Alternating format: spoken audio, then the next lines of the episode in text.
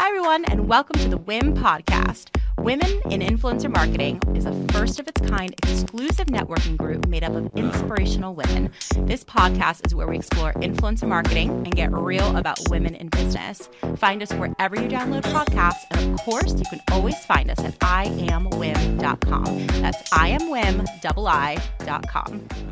Hello, hello, and welcome back to the Women in Influencer Marketing podcast. My name is Jessy Grossman, and I'm your host. And it's been a wild, wild week since I was last with you guys. If you tuned in last week to that really, really long episode, two and a quarter hours, oh my God, guys, uh, it was quite the story. And it has continued to evolve in the past week. So, I did think it was important to bring you guys a few updates here before we dive into this week's episode with the wonderful, awesome Crystal Duncan. So, a little bit about her in a second. Um, most of the updates that I can share as we're continuing to sort of like just validate information and put the pieces together a lot of it we are generally going to be sharing on our Instagram and our TikTok. So definitely follow us along there. It's I am Wim on both platforms, TikTok and Instagram.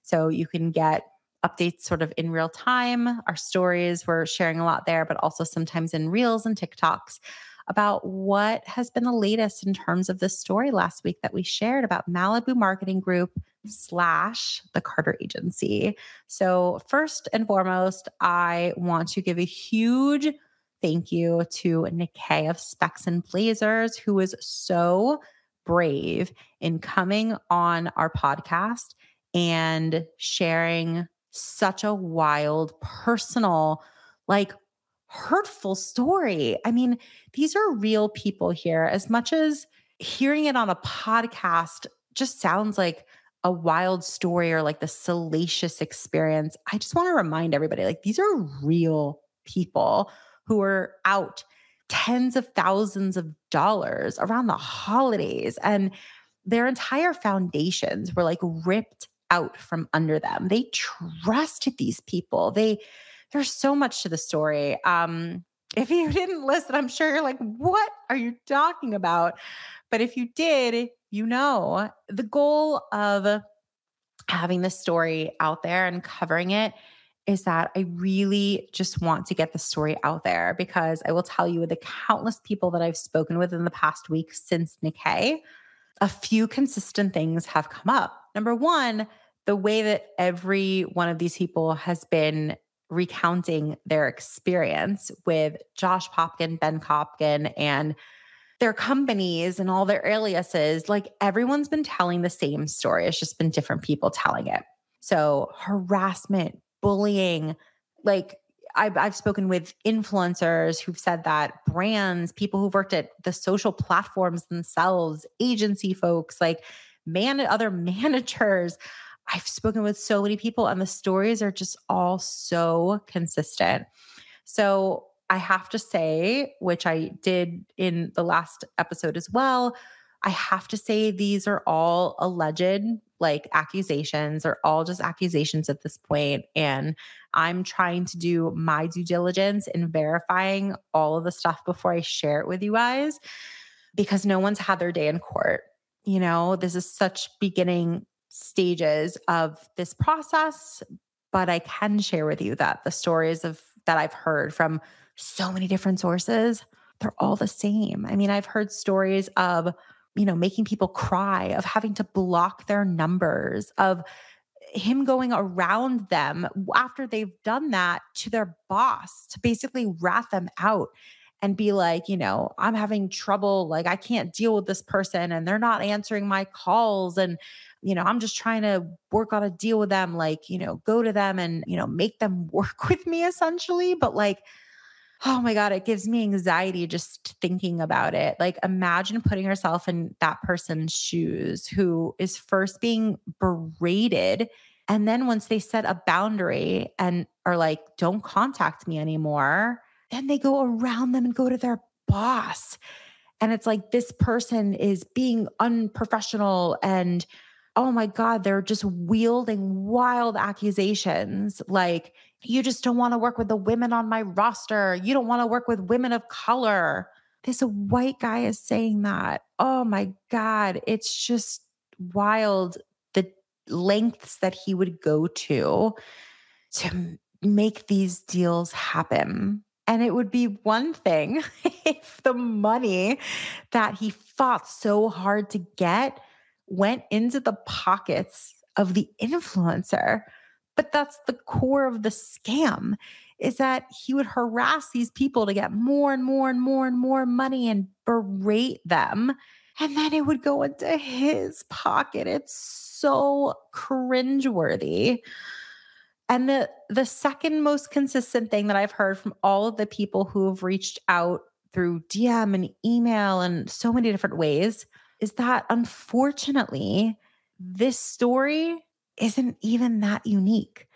Everyone's saying like the lengths that he would go, the extreme nature of it. Like that's pretty far out there. But there's shadiness in our industry. There's people who are doing things in the shadows and there's so much money in our industry and there's so little regulation. So it's kind of like this breeding ground for things just like this to happen. My goal by sharing the story and continuing to cover it is a to just get the word out there. So please, if you haven't done so already, like share last week's episode out because there still might be influencers who are represented or he's going around there saying he represents people. So many people he does not represent that he's telling the world that he does and they don't even know. They might not even know to ask for that there's money out there that was due to them that he took. So, the advice that I've been told by lawyers that I've consulted with about this to share with the influencer, I've been told to get your contracts. Go to the agency or the brand who that deal was with, and don't just accept that scope of work one sheet paper that said nothing that was presented to you by Malibu Marketing Group or Carter Agency. There was a contract that allegedly was forged on your behalf by an employee and you need to get your hands on that because only then will you be able to reconcile I was owed X money and I was paid out Y. And you need to be able to reconcile that for yourself to say, did Carter Agency tell me that that's how much I was owed? Or did they tell me that they were going to be taking 20% and these numbers don't reconcile? So that's sort of the best advice that I've been given. And I want to pass that along. Also, to just document absolutely everything. I think that they're in like CYA mode right now, like cover your ass mode. And former employees have reached out and said that they've revoked access to all sorts of stuff. Multiple em- former employees reached out and said that, you know, they were told there was a crisis happening at the agency and that they're not going to be working for the next few days, but they don't know what's next for them. There's so much around this story. Oh my goodness. So I encourage you to follow us on social for updates in real time because there are many. We've spoken with dozens of people only in the past week. And if you have had any interaction, no matter how big or small, with any of these people or companies, I'm going to put a link in the description again, the same one as last week, so that you can reach out and anonymously or not, you have the option, share your story. I think that the more information that we can get into the right hands, the better. I know a lot of these influencers are hoping to get their money back. At the very, very least, just hoping that to get the word out there to prevent other people from going through this and hopefully that some justice will be served. Also, you know, reach out to these influencers and just check in on them and like make sure that they're okay. It's like almost the holidays. Like, I don't know. I just, I've been speaking with these people, uh, you know, day in and day out now for the past week. And like, these are just real human beings going through some stuff. If you have a campaign that you could send their way, like, put their name on a list, you know, take care of these people. I just like really feel for them. All right, guys. Whew, so much in that story. But we do have an awesome episode for you today. I teased it out that we have Crystal Duncan coming on the show in just a moment. Crystal spent 15 years in the influencer world. She started working in the influencer space before it was even called influencer marketing. She's worked with some of the country's largest brands in both the consumer and the B2B side on influencer and social driven programs. Her expertise ranges from top tier talent like celebrity or internet stars all the way through the execution of programs at scale through micro or even nano influencers. And huge shout out to Crystal because she is actually one of our official mentors for WIM. So if you are a VIP member of WIM, you get three one on one sessions with three mentors as part of our program, Crystal being one of them. And we have such an extensive list of incredible women who've just donated their time. They're like, I am she's passionate about like the next generation of influencer marketers and is willing to generously just donate her time to be able to mentor them. So, after this episode, and if you're a VIP member, I do hope that you reserve a spot so that you can chat with her. There's only a few slots every month that we give out, but um, she is an absolute gem and someone who is you're going to love hearing from. So without further ado, thank you guys so much for tuning in today and here is Crystal Duncan.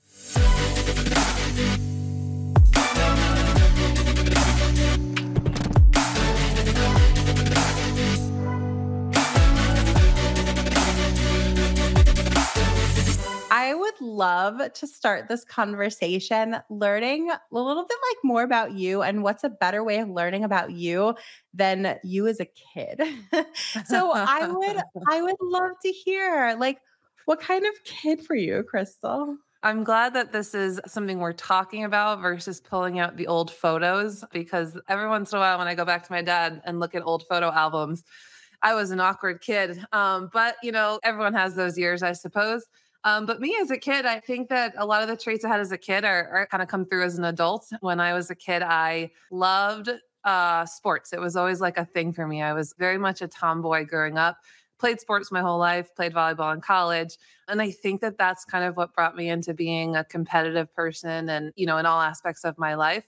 I would also say that I was very much a perfectionist. And I think there's a lot of people probably in our industry that can say that as well. But I'll tell you guys, I remember when I was, I don't know, second or, or third grade, I had a report card. And if you guys remember, like our report cards when we were in second or third grade, they were kind of on like, you were graded on stuff that wasn't necessarily like the attributes you had growing up. It was more like, you know, how do you work in groups or how do you listen to the teacher and follow instructions?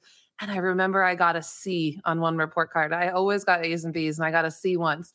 And my family had a tradition where we would go to my grandparents' house maybe once a quarter or whatnot and have dinner. Like we always had to bring my grandfather our report cards so he could see them and we could talk about school. And, you know, he would always sneak in like a $5 bill or something for us as a congratulation for doing well. Well, I remember telling my mom, like, I don't want to bring grandpa this report card. I got a C. And let me tell you what the C was in the C was in that I talked too much in class. So that was a bad thing. I know. It's not even a bad so, thing. I know. So I got that and we go to my grandparents and I remember running upstairs into the bathroom and my mom gave my grandfather the report card and I was so upset. I like didn't want to talk to him about it. And he says to me like finally when I come out of the bathroom, he says to me like when I'm all upset, "No, no, no, don't be upset about that." He's like, I think that eventually, you know, this this you're talking too much thing will be beneficial for you in in the big world, in the real world. And I think that's funny because, like, look at us today. Now we're here just sitting and talking to each other, and my job is talking to people all day long. So he was right in that scheme of things. But I would definitely say, from my my side of the world, I was a perfectionist on that front. And probably lastly, I've always been, you know, the creative side of the world was interesting to me. My parents had a video camera. This is the 90s. You guys remember like the video cameras, the big ones that you had on your shoulder that you had at home totally. and it sat on a tripod, a yep. tripod. I have a younger brother and I grew up near my two younger cousins. And we always, as kids, my parents would let me use the video camera and I would put my cousins and my brother into like a production of something. Like I'd make them do things. I was like the producer, the director, the writer, and they were my actors. And we would do awful videos looking back now. They're very cringeworthy, but at the time it was a blast. I mean, all the way through to like costumes. Like once I did a Christmas one with my brother and my cousins, and my dad sells a picture of it. And it's like I had a feather boa from like I don't know, some sort of Halloween or something. We used that and we made my brother Santa and the feather boa was his beard and he had a red shirt on and a pillow stuffed in it. I mean, it was wild, but that was also for me. And again, makes sense into the career I'm in now, but that was one of the things we always used to do. Uh, and lucky for me, a couple years ago, my dad took some of those VHSs and put them on DVD and digital. So we got to relive them recently. But I would say that a lot of those things, you know, uh, it's funny to look back and say, like, wow, that's what I used to like then. And how has it shaped me, you know, future for a career?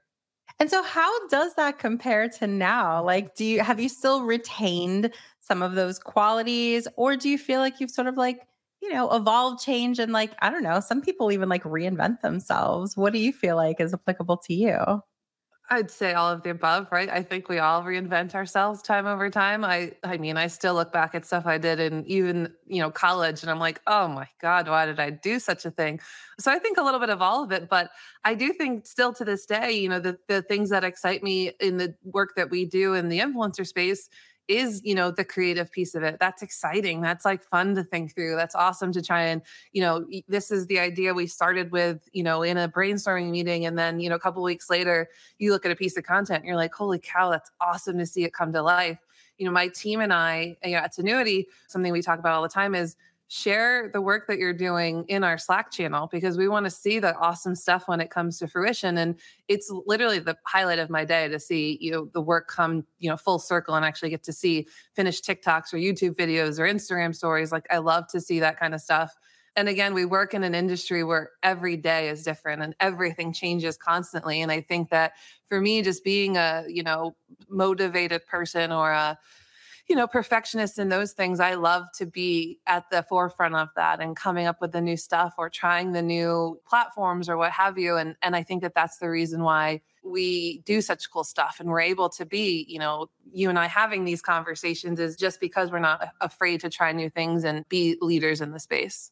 No, I love that so much. I'm always trying to figure out what type of person ends up in influencer marketing because on paper, no one ever seems to have the same background. There's no like formal edu- well, there's starting to be some formal education it, believe it or not, but there wasn't when we had the opportunity to be educated. So oh my gosh, um, it's interesting. I love that you have sort of like a creative background, but like also having a background where you're like competitive and um, mm-hmm. um, striving for the best and everything. I think that that definitely, I hear similar backgrounds. Like there's some through line between like, us crazy people who end up in a crazy influencer marketing industry. And it sounds familiar, but like very much your own path, which I appreciate. So, in that creative vein, we talk so much about like the work and the strategy and the like the numbers all the time. And I never want us to forget the creative side of what we mm-hmm. do and how fun it is. And probably a good chunk of the reason maybe some of us got into it in the first place. So let's talk about social platforms. And I'm not even talking about professionally, I'm talking about personally. What is your favorite social platform and why? Yeah, it's funny. I actually had to start restricting, you know, using the the iPhone reminders of like how long I was on certain apps because I was noticing I was spending obviously eight, nine, ten hours a day at work looking at them and whatnot. But then I'd get out of work and I'm still spending time on it, which isn't a bad thing. But also at the same time, I wanted to diversify what my brain was thinking about, you know? So I would say the app I actually, you know, lately have been using more than any of the others from a social perspective has been Pinterest. You know, a personal thing for me is I like to attempt to cook. I watch the Food Network. It is like a side hobby of mine that just gives me, you know, something moving around and away from a screen, I guess. So a lot of times at night or even, you know, just in downtime, I use Pinterest to be like, oh, okay, like I know I have these three things in my fridge. Like, what can I make? You know, like it's very much like an episode of Chopped or how can I do this? So for me, I like to use that just to get inspiration. But what's wild is, you know, even scrolling through Pinterest now, a bunch of the pins I come across are just repurposed TikTok. So I'm like, well, am I really on Pinterest or am I also on TikTok at the same time? So I would say that Pinterest is probably the number one for me right now. But again, funny enough, you and I talking on a podcast, I've also really gotten into podcasts lately. I recently moved to North Carolina. I'm in Charlotte now, and the weather here is wonderful. So I spend a lot of time outside walking with my dogs. You guys might see them walking around in the background. I'll tell you that now. And I've really gotten into podcasts, and I do listen to industry podcasts, but also a guilty pleasure of mine is I am really into like the murder mystery type of podcast as well. I watch documentaries on it. It is just one of my things that I enjoy. So I uh, just finished, it's an older podcast. I just finished the whole series of Up and Vanished, which is to me was interesting. I obviously listened to some of the other ones as well, but I would say those two apps, when I look at my weekly phone usage, those two are certainly the top in the, probably the last couple months. That's so cool. And I can relate. I could definitely, definitely relate. I feel like a lot of people listening probably could because it's interesting. The platforms that a lot of us in influencer marketing live on on a daily basis, mostly Instagram partnerships, a lot of TikTok mm-hmm. partnerships, mm-hmm. maybe some YouTube. Mm-hmm. I find that it's refreshing to be on a different one. Yeah. you know? I get my fill For, nine to five, you know? exactly. Exactly. And so it's kind of nice. But mm-hmm. like, my question to you is like, bringing it back though to business, like when mm-hmm. you're on Pinterest and you're listening to your favorite podcast just for fun, mm-hmm. are you hearing or watching or seeing on Pinterest like interesting brand endorsements and brand partnerships that people are doing particularly well or do you feel like there's an opportunity for people to do better on those platforms? All the time. I honestly have a separate board on pinterest of just like things to remember whether they are like you mentioned before like it could be a cool creative concept or it could be a cool influencer that maybe i hadn't heard of before or it's just something to remember i was actually telling one of the women on my team yesterday eh, on Instagram, you know, you can obviously bookmark stuff. I created a whole subfolder, I don't even know what they call it in there, in my bookmarks just of influencers to remember. So if I am scrolling personally, I can like, you know, bookmark a piece of content, be like, oh, I got to remember this person for later because this they're doing is really cool. And again, I, I'm not the only one, I'm sure, who's listening to this. My work and my life intertwine quite aggressively. So even if it is 10, 11 o'clock and I'm, you know, scrolling through Pinterest, and I see something that I'm like, oh, I want to remember that. I know I have a big brainstorm at the end of this week. This could be a really cool thing to spark some ideas. I do save it for later, or I do hear, you know, a podcast integration, whether it's a host read piece or it's a mid roll or whatever it is. I'm like, oh, yeah, I got to remember this or write it down because this is something that could help me in the future. So I certainly do not have an off switch between the two. For me, it's a lot of gray area where, yeah, I do enjoy it, but I there's stuff in there always that will spark something to think about later on down the road. Totally. And similar to this, but a little bit different, beyond social apps and social platforms, What's your favorite app on your phone that you find maybe like using all the time, or maybe it's just one that you're like, when I need it, it is so clutch. What is that app for you? Yeah. So I'm sure again, I'm uh, probably no different than everybody else, but there are a lot of times where, you know, I need to occupy my mind, so whether it's because I'm stressed out or it's because, you know, I've had a long day.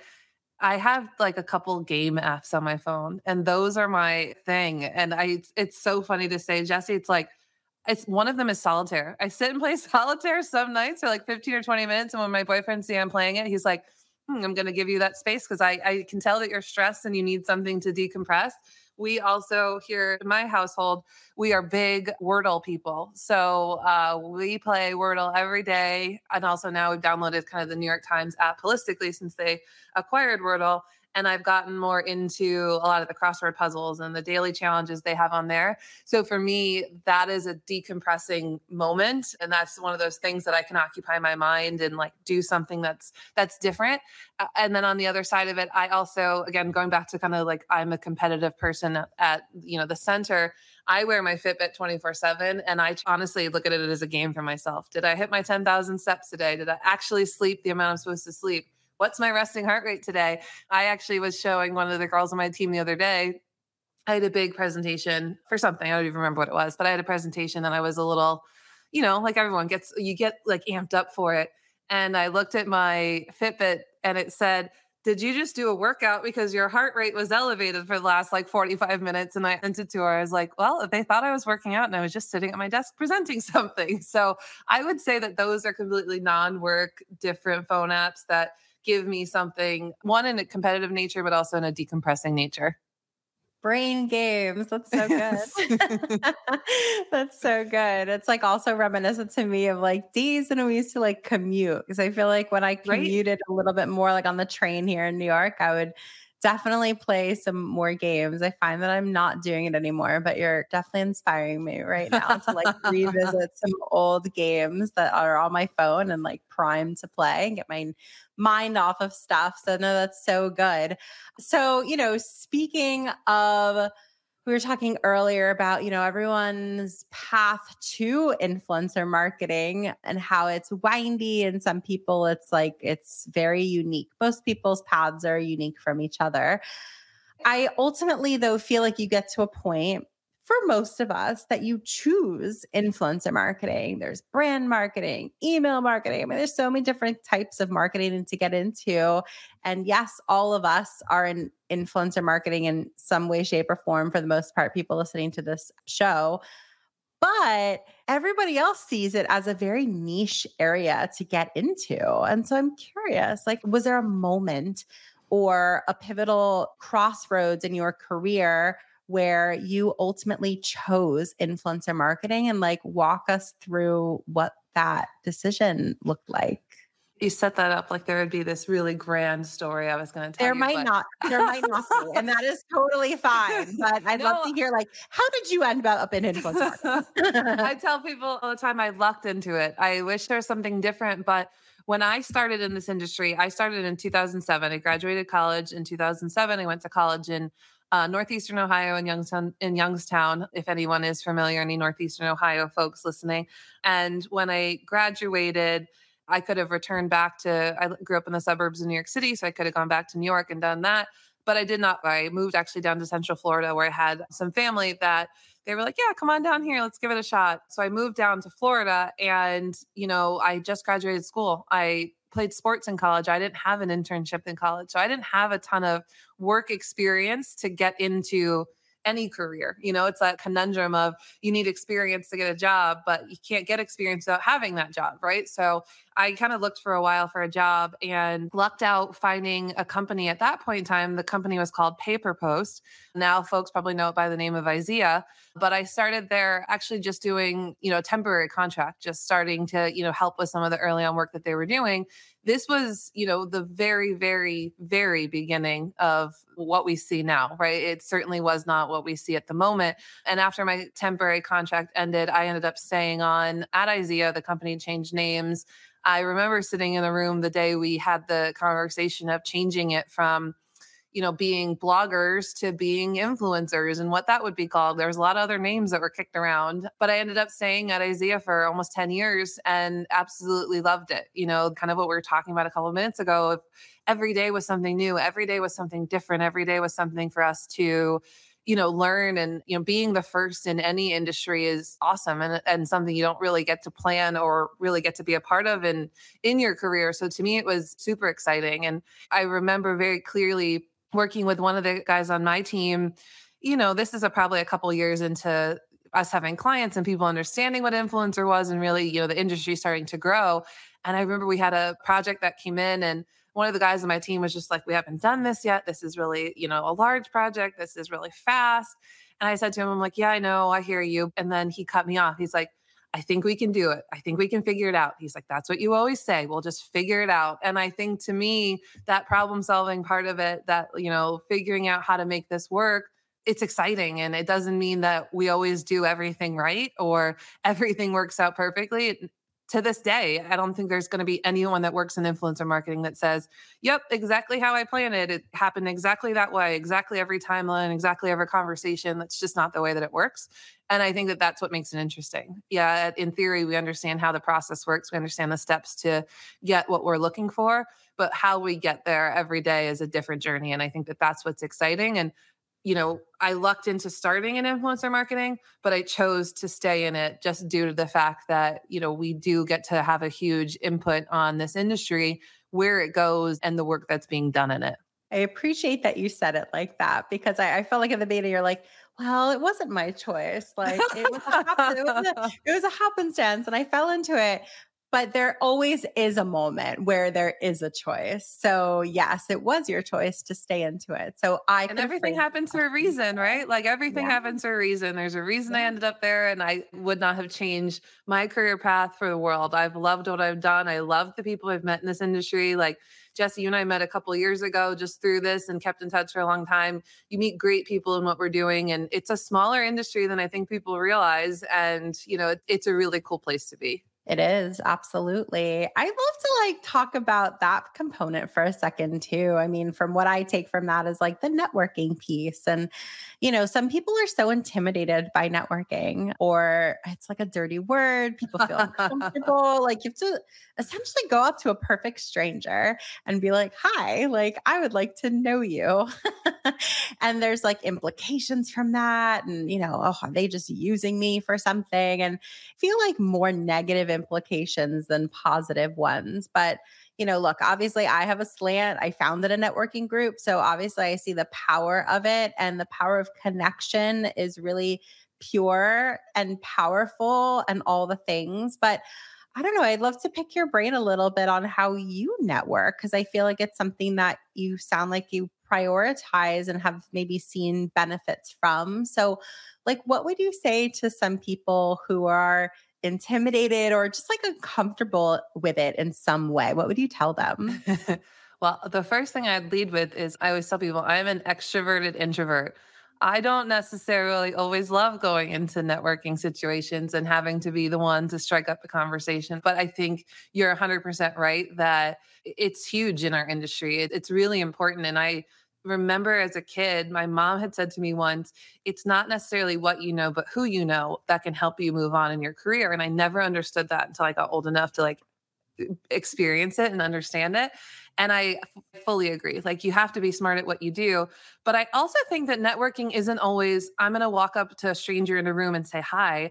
I think networking also can be done in so many other mediums as well, right? It's, it's learning from other people. It's, you know, cheering on people in other places, you know, whether that benefits you or not, right? There's so many people that I work with or have worked with in the past that we might not work together anymore. And as much as that is hard to deal with, I cheer them on from the sideline as much as I can, right? I want them to be successful because ultimately, again, in this small industry, the more successes we see across the industry, the better it is for all of us, right? All ships rise. So, you know, my opinion is yes, networking on one side of the fence is meeting these new people, talking to them, whether it's in person whether it's you know online but also i think it's the relationships you continue to foster afterwards and how you can help people do better because ultimately what goes around comes around. So, you know, if you put the good out to the space and you help these people and you cheer them on and you see them be successful, they'll do the same back, right? And you'll feel good and you'll have the same support. So,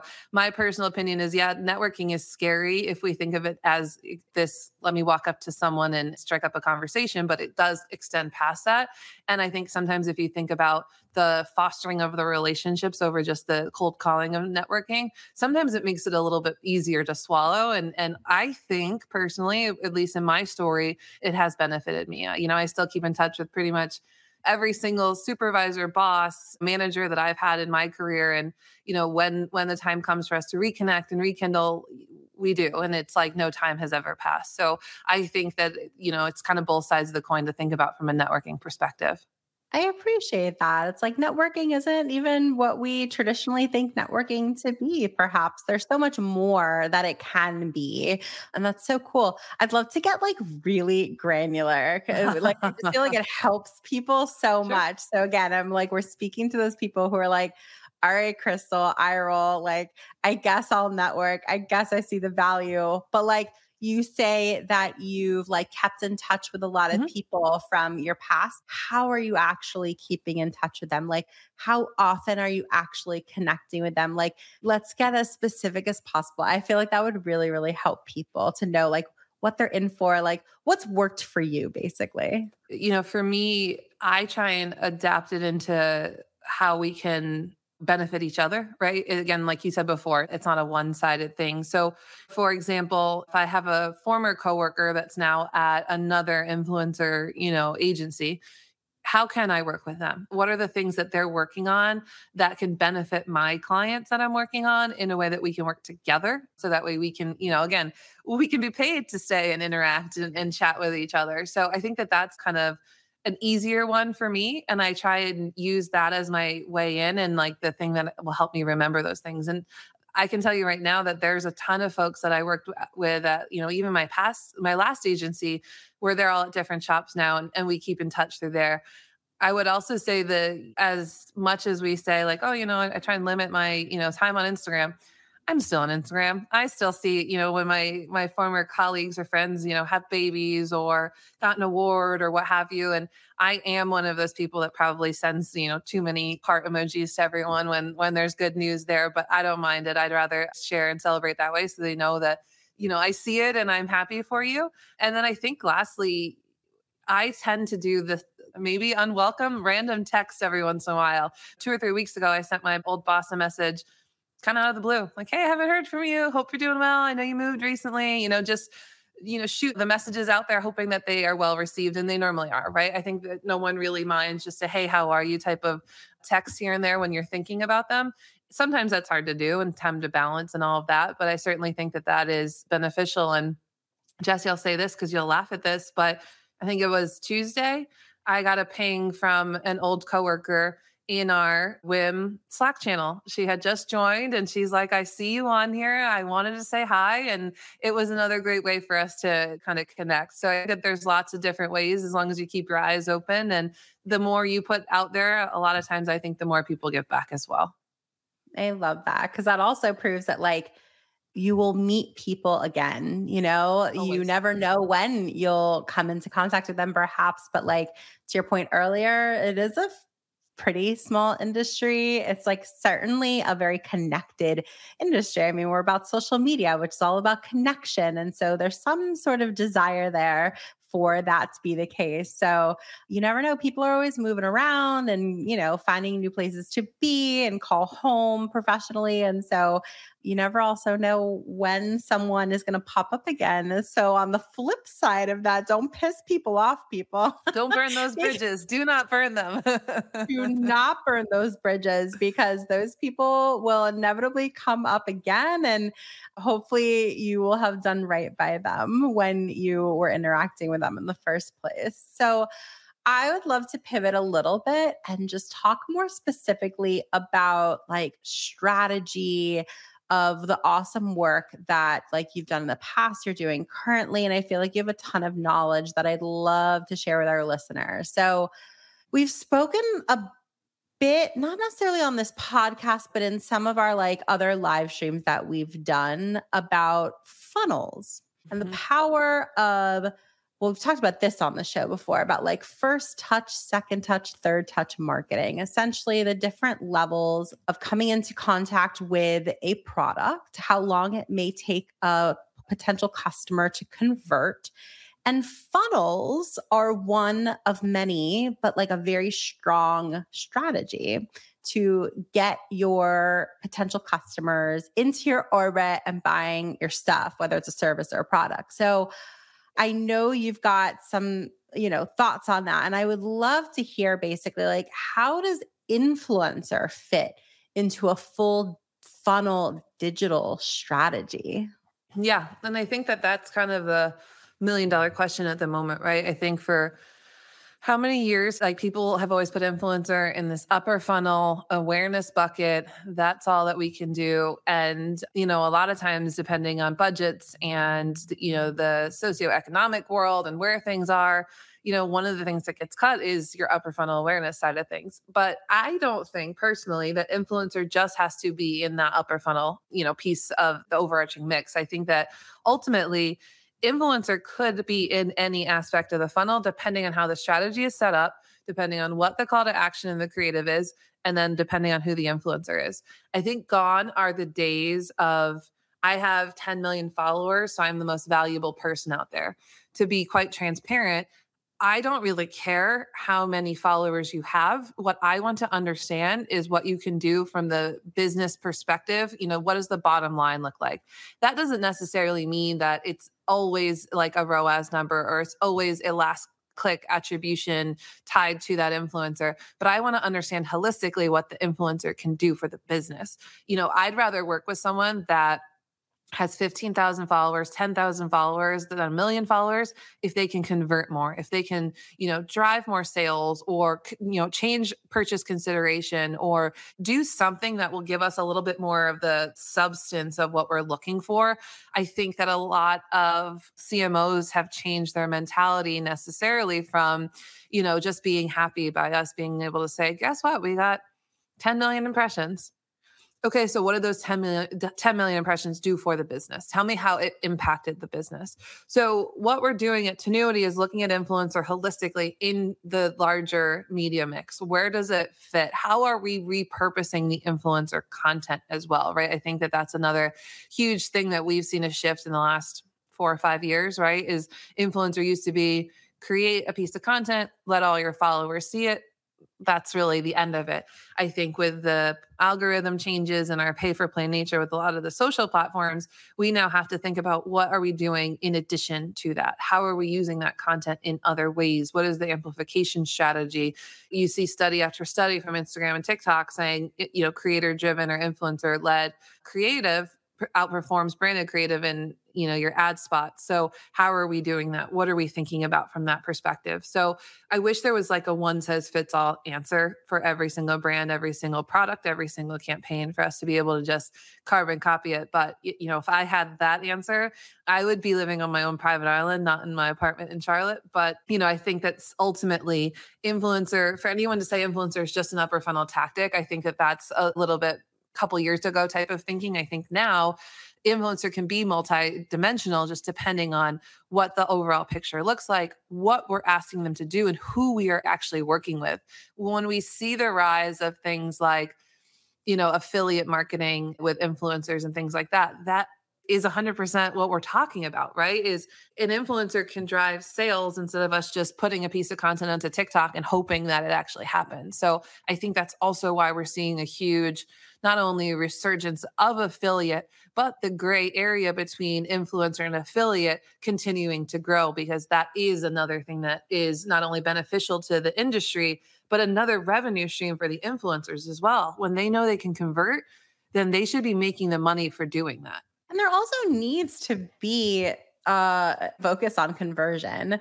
You know, look, I've said before transparently when I was on the management side of things, I was definitely talking a lot less about conversions and more about awareness, right? Like my client can do so much awareness, they have this it factor. Like I come from the world before influencers. So like I used to represent actors who like weren't converting products like sure. they did. They had those it factors and this like likability factor. And so, like, that's my background. And so I know there's validity in that. But when you convert that and start working with influencers and you have the opportunity to track that data in terms of like you know all the analytics that we have there's so much more that we can have by the way of course yep. let's be real but like we have a lot that we can play with and also affiliate work you should strive to mess around with that at the very least and be like, what is my possibility here? Like, what is my potential that I can do? Because maybe that influencer wants to launch their own product someday. Totally. And like, be selfish about that kind of stuff. Like, think about it in terms of yourself. Like, it isn't only just about the other brands. That's fine. Like, but use that as an opportunity to, to dig more into your audience because down the road, you're still going to want to know how your audience can react and get to excited and what really lures them in and gets them to buy because down the road an influencer might want them to buy something from themselves. Um, yeah i agree and i think too like just because we need ultimate conversions as marketers now doesn't necessarily also mean that awareness isn't a thing that we also need, right? But how is that working together with the larger picture, right? Because I was emailing the other day and Jessy, I think you know him, Jason Falls. He and I were chatting about this client that he had that he was like, you know, influencers weren't converting. And, you know, we were talking about it and we were saying, you know, it was a high dollar ticket item. And it was the first time that influencers had talked about the product. And, you mm-hmm. know, my point of view was like, well, again, like I probably wouldn't go buy something for $4,000 because an influencer said it and I saw it once. It's the multi touch thing you were talking about before of, okay, so if an influencer talks about this high dollar product, then what's the next touch point? Are they retargeted on social? Are they retargeted through programmatic? Are you know they seeing an OTT ad? Like how is that actually working all together? And I think that that's where the magic actually happens, where influencers really important because maybe they're telling the story, or they're starting the FOMO feel, or they're creating the interest in what it can be, or use cases, or whatever but then what happens after that and i think that that's where it's really important and we tend to be too swim lane, swim lane, swim lane versus thinking about it in more of this agile way of actually how the consumers are consuming and not necessarily, it's not a straight line anymore. It's not linear. It is all over the place. So, how are we getting them in those places?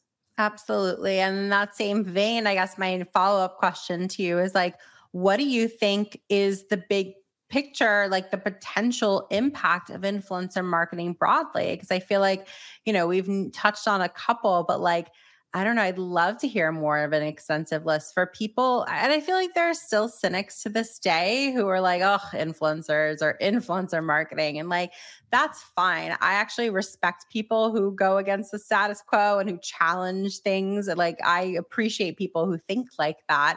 I happen to also think that makes us better influencer marketers, to be honest. I will speak personally. I am a little frustrated with some influencer marketers over the past like couple years of like resting too much on their laurels and not pushing themselves enough and being like, oh, whatever. Like, we're just going to run an Instagram campaign. It's going to be one Instagram story and one Instagram post. And it's like, you guys, there's so much that's changed in social media over the past couple years that is like primed for partnership and potential there. But like, also, is that even really working for you anymore? And some people are just like very stuck in their ways. So, my question to you is like, what do you think is the potential impact of influencer marketing? Like, I'd love to see where you take this question.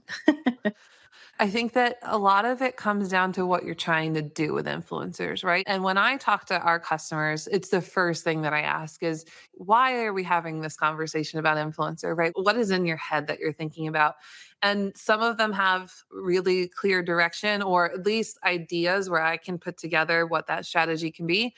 And some like, you know, I heard from a client once was, you know, I saw Addison Rae on, you know, last season of Keeping Up with the Kardashians. So I obviously think that we should be, you know, working with someone like her. So like there's differences all over the place.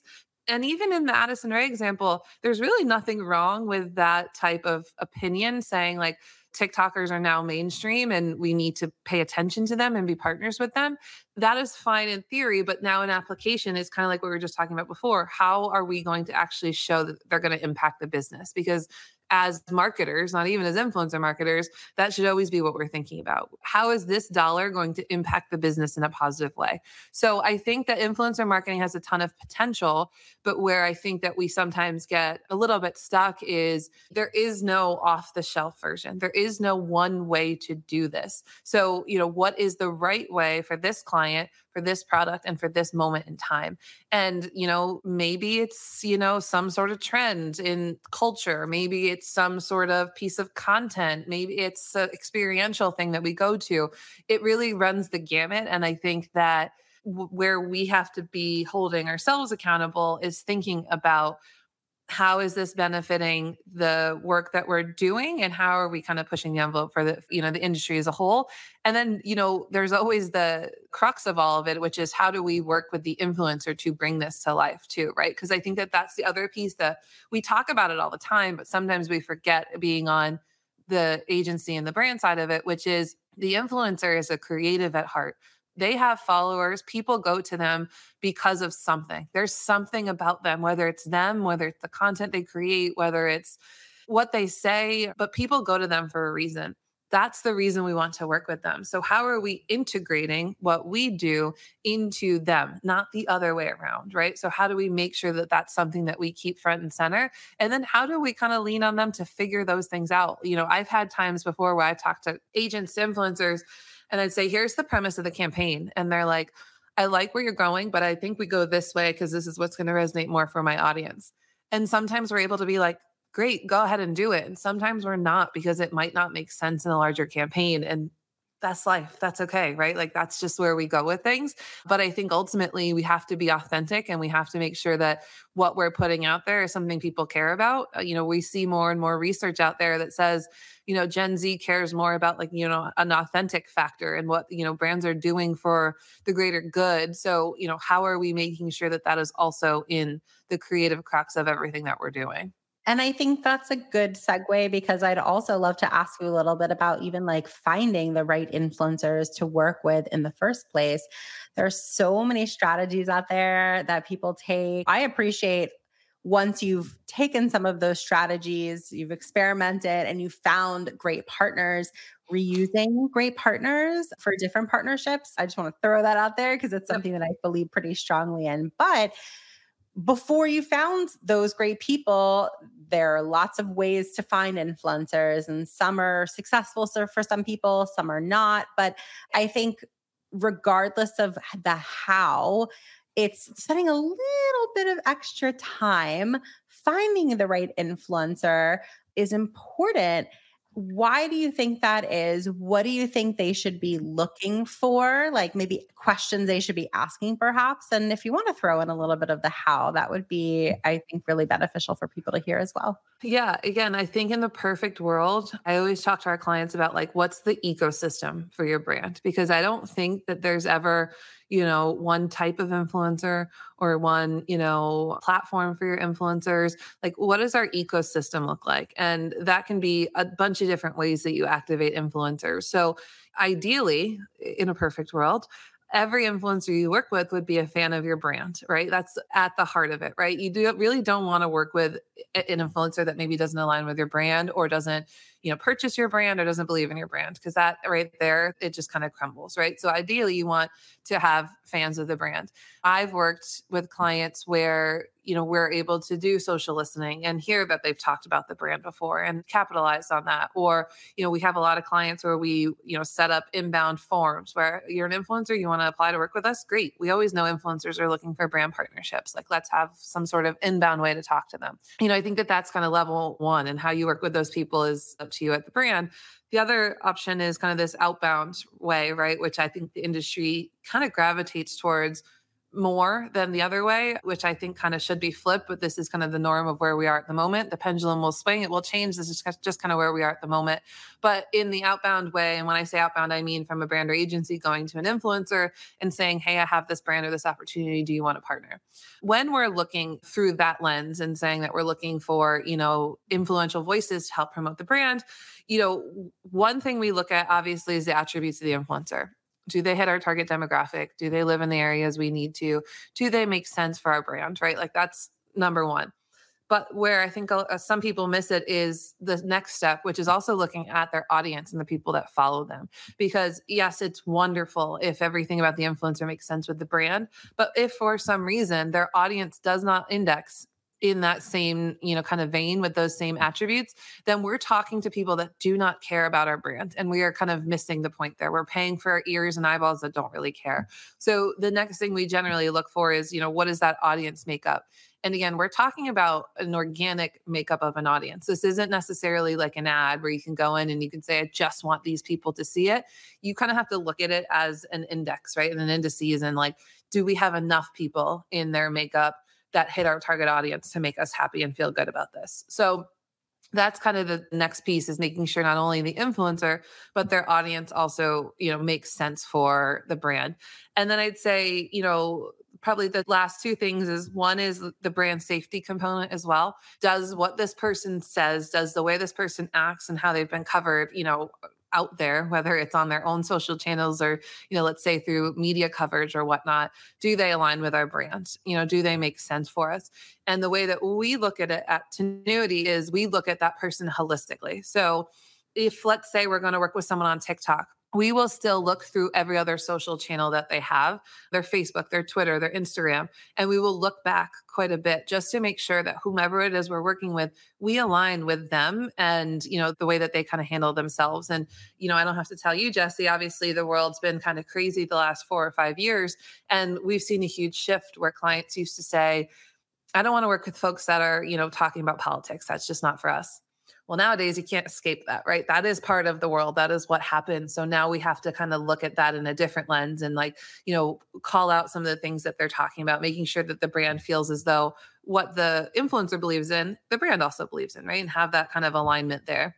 And then I'd say, lastly, is looking at the nuts and bolts of it. Do we have historical data on this influencer? Do we understand what they've done in the past in, let's say, a similar category, just so we can see what their work is like? And I will tell you, we do also look at both sponsored and non sponsored performance to understand does this person perform 10x better in organic than they do in sponsored? Well, that means that maybe they're looking at their sponsored content a little too branded, right? And we're not, they're not opening up enough and being as organic as they're normally doing. So we can kind of give them that feedback as they're creating content and just looking at that data to make sure the data makes sense as well. Because ultimately, again, this is an investment we're making. And I've had lots of conversations with agents where they'll say, oh, this person costs X number of dollars.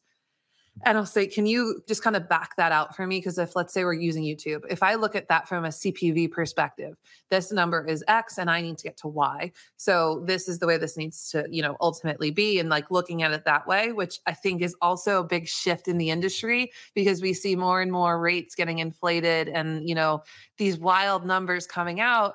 And ultimately, we have you know someone that holds the purse string so i have to go back and say this person gets you know this cpe or this cpv or this cpc and like actually give those numbers back in order to justify the spend.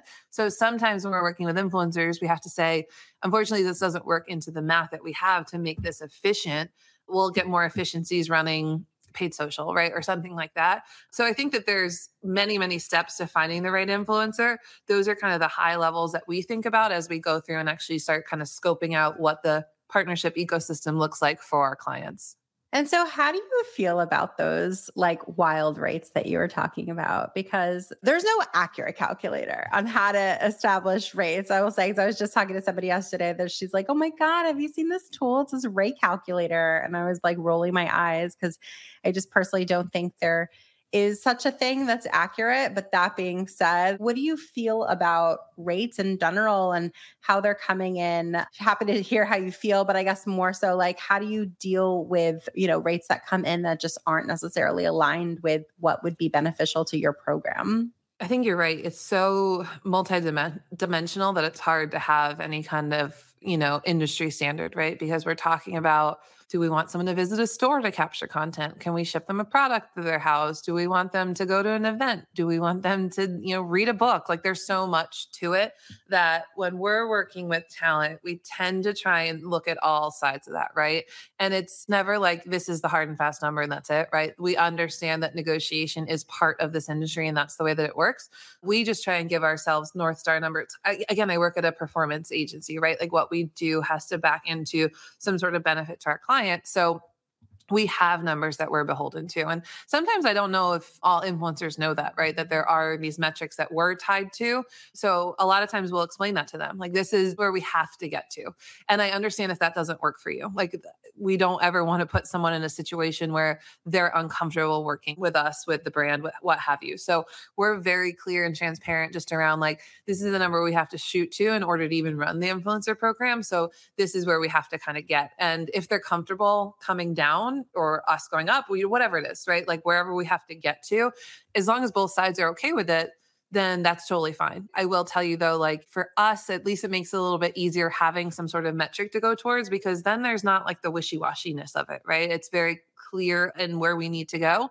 And then if the influencer's game, we can make it work. If they're not, we fully respect it and say to them, good for you. Keep us posted on your next project. Like um, we want to stay in touch. Like let's figure out the next thing that we can do together. And I think it kind of goes back to that relationship, you know, conversation we were having a couple minutes ago where just because it didn't work out today does not mean I'm not going to work with that agent or that influencer in eight months. So I want to make sure that you know I keep that communication open and they think of me the next time they have something going on and are, are looking for some sort of branded partner or vice versa. I need this type of influencer for our project. So for us, it I try and be transparent and say like here's where we have to be, fully understanding there's all these additional layers on there, right? When you get into things like usage and exclusivity, I think every talent agent has a different calculator that they use. It's 20% of the sum, it's 10% of the net payment. It has to be paid up front. Like there's all these different levers.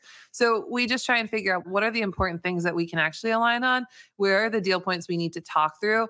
And then like where are the trade-offs? You know, like maybe the influencer will give us a 10% discount if we can pay them net 30 terms versus net 60 terms, right? Like where are some of these places that we can make people happy and still make the campaign successful and everyone wins. And I think that that ultimately is our job to do to make our brand partners happy as well as our influencer partners happy.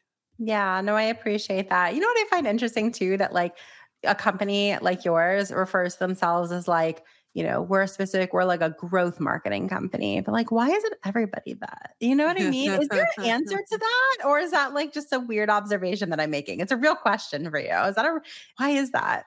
I think that we are seeing the lines blur. I think you're right on that because I think we saw creative agencies, there's PR agencies, there's media agencies. Like Tinuiti has a creative arm, we have an influencer arm. Like we're seeing a lot of the agency lines blur. And I think that again, it's a pendulum swing in our industry. I think that uh, we're just seeing a lot of that stuff condensed down and flatten out a bit. So I certainly think that you're right in the fact that there is some blurring out there in the agency world of kind of where budgets sit and where responsibility sits and i think that will continue to happen especially uh, you know in the economic times that we're in yeah i appreciate that it's your point it's like so wait, am I the type of agency that's not creative? Like, isn't exactly. everybody a creative agency? Right. Like, yeah. I appreciate that one as well because it seems like everybody should be that. All right, my final question for you for today, and it's been such a pleasure chatting with you. I've heard a lot of people who have been in the industry for quite a while get a little jaded and maybe perhaps the reason that they got into influencer marketing in the first place was because it was so new and exciting and we were making the rules and things were so up in the air. And like inevitably, any industry becomes more sophisticated and more streamlined and, you know, more regimented. And I hear some of some people in our like orbit in our community the sentiment has sort of changed from how they viewed influencer marketing and their work when they started and how they view it today. So, if somebody were listening who sort of needed to fall back in love with influencer marketing, what would you tell them? Yeah, I think that's a good question. And it's wild. I haven't been asked that one before, and I, I, really like it. I think that personally, if we were to look at influencer marketing as like a person, we're in like our awkward teenage years where we're starting to get some formality of things but there's still a lot that we have not figured out i think that you know we're touching on on stuff just even in this conversation we're having together where measurement's not necessarily unified sure ANA came out with some more standard guidelines but it's still not 100% unified and clear. You know, we're still talking about pay discrepancies and how we're actually figuring those things out. So I think that we have not quite figured everything out. So we're still learning, but we're certainly way more sophisticated than we were. And I think that that's awesome because we still have so much to learn and so much to do and so much to try. I think that we have new platforms that come out that brands are excited about. And to me, it's almost like, all right, is this going to be one that we're able to work on? Is it going to stick around? How are we going to use it? You know, BeReal is a good example, right? I finally downloaded it on my phone just to see what the excitement was. And like, it's the same way I felt when I first downloaded Twitter or Instagram. I'm like, what am I supposed to do with this? I remember my first tweet was literally like, I'm eating a peanut butter and jelly sandwich for lunch because I had no idea what to do. Right. So I think hashtag lunch. like to me, it's just like I think the exciting part is we don't know what's next. And yeah, that's scary too. But I think that we get to kind of make that decision and we get to try these new things. And not most other lines of marketing do you get to like have the free reign and be like, I have this awesome new opportunity. Let's try it. Like, you know, I have this awesome new idea. Let's try it.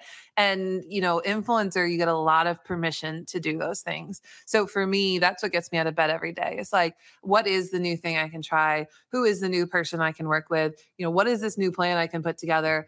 And having that freedom to do so, it's just so different than everywhere else out there. And I think finally, us being in our teenage years now, people are starting to take influencers seriously. It's not just this experimental thing that, you know, we'll throw a couple hundred thousand dollars at it and see what happens, right? Like it's a tactic. There's a reason to use it. There's massive budgets going towards it. There's attention given to it every day. So we're there, like we're part of it. We're the same as a lot of these other, you know, digital marketing tactics but we have, you know, a lot further to go on where we're going to be. So I totally get what you're saying. Like, you know, sometimes once you've done it for a while, you're like, all right, like what's next? But I think that there's so much out there that could be next for us that that is what could be the really cool thing for us to continue doing in our careers. I love that. So like be brave, innovate, find the new people, the new things. Um, Don't be afraid to fail, right? Like, who knows if this stuff is going to work? Like, if you've got a strategy and you give it a shot, that's the best way that you can be set up for success. But you know, don't be afraid to fail because I can tell you I've had a lot of failures, but I've also had a ton of successes that have come out of that. And the good to me always outweighs the bad. Mm, that's so good because I, I feel like, yeah, like in the beginning, right? Like when it was this like boom, this explosion of influencer, like everybody was succeeding. And that's why it was like that added to the excitement and the fun. And so nowadays, maybe people are holding you more accountable for like these metrics and these things. And because it's becoming more sophisticated. But to your point, I think that's perfectly said, right? I have so enjoyed this conversation. And I also want to mention that Crystal is actually part of our mentorship program as well. And she's been a mentor with us since the very beginning. So if you are interested, also, if you've enjoyed this conversation and want to chit chat with Crystal, one on one, you can as part of our mentorship program. You can just check out our website. It's iamwiim.com slash mentorship. And you can actually connect with her and have the type of fun conversation that I'm having with her right now. I appreciate people who are who raise their hand and say, I want to be a mentor. Like that's a very special type of person. And behind the scenes, that's what Crystal did. So I am really grateful for that and that you're part of that program too. So for other others who aren't necessarily members of WIIM but still want to connect with you, what is the best way for them to reach out? Is it social? Is there a specific place? What's the best way? Yeah, I mean, you can find me on LinkedIn. Again, Crystal Duncan. Uh, I'm on LinkedIn. You'll find me no problem. Or email. I'm pretty connected to my email. It's just crystal.duncan at tinuiti.com. So, you know, I'm always open to chatting more, connecting. Um, again, we talked about networking before. I'll never turn down a an email, a text, a social media. So feel free to hit me up. Amazing. So we will drop all those links in the show notes. Crystal, Thank you so much for coming on today. I've really enjoyed our conversation. No, this is great, Jessy. Appreciate you and all you do. Thanks so much, everybody, for listening. Bye, guys. If you enjoyed this episode, we gotta have you back. Check out our website for more ways to get involved, including all the information you need about joining our collective. You can check out all the information at iamwiim.com. Leave us a review, a rating, but the most important thing that we could ask you to do is to share this podcast. Thanks for listening. Tune in next week. Tune in next week.